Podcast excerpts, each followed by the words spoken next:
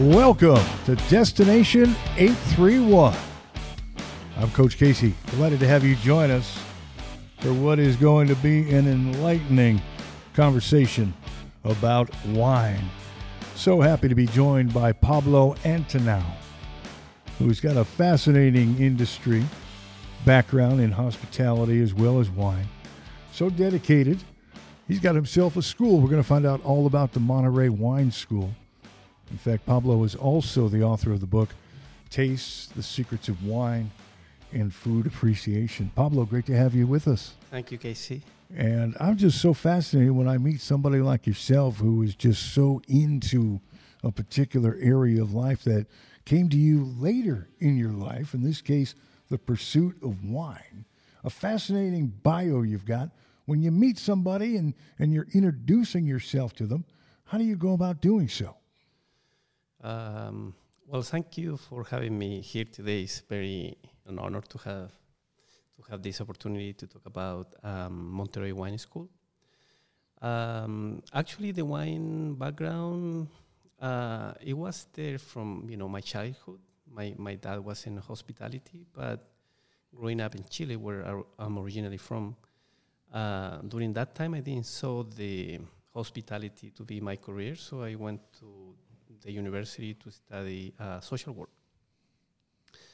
But as I was working, uh, I mean, I was studying in a, I was actually in a private university, so I needed money. My my parents didn't were not very well off, so I had to find resources to pay my university, my college. So I started bartending, and so I did it for five years, um, I ended paying my college degree, and so I really like hospitality, but I didn't saw that to be a career until later, as you mentioned, uh, as until I moved to the U.S. yeah, you moved to the U.S. after working in Chile as a social worker. Mm-hmm. You wind up in the beautiful area of Fresno, California. Exactly. And yeah. the story takes a bit of a turn there. Yeah. So with my ex-wife, uh, um, still connected with her and her family. We have a son together, my son Dimitri.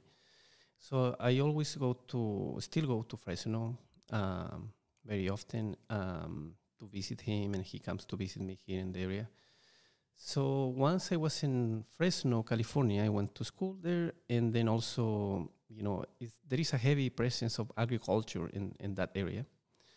And I learned, you know, the grape, uh, there was a big part of the economy um, now, due to the cli- climatic conditions of the area, table grapes and raisins were a big part of the economy of Fresno, among other crops like walnuts and pistachios and other type of things. And um, but in my case, I got really interested in the wine production because you know when you are in another country, you know I left Chile and then I was in California, tried to learn about my new home, mm-hmm. and there were a lot of similarities one was the heavy presence of agriculture. Then also Chile has shares similarities with California. Normally, in the um, growth of the same type of crops, you know, wine and um, vegetables and some different fruits, but also the climatic conditions were very similar.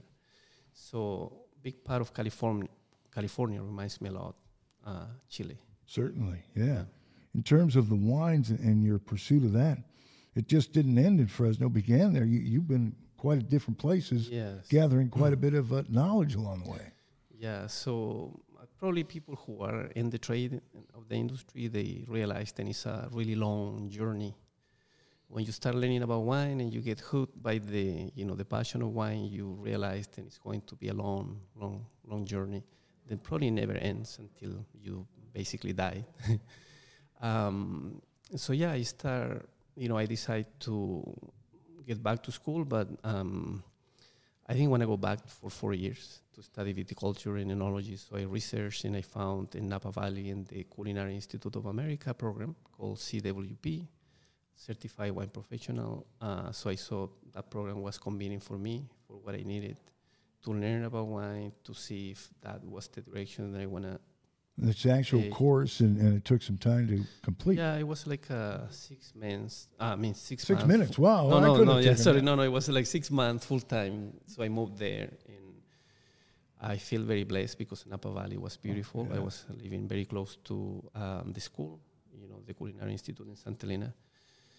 Uh, so as was learning more in depth about wine, I realized, and oh, it's going to take a long time to really, you know, learn everything you need to learn. And even though the, that was in 2005, six, then I was back there. I still feel then, you know, I'm still learning and still a long way to go. That's it. Yeah. Yeah. Well, if you're not, then then you're getting ripe. I think you're either growing or doing that. Yeah. To use a old grape terminology or not. I'm Coach Casey. You're listening to Destination 831. Our guest Pablo Antonau. He's going to be telling us all about the Monterey Wine School. Right now, we're finding about how this passion you got hooked by this passion of wine. When do you remember exactly how it began for you?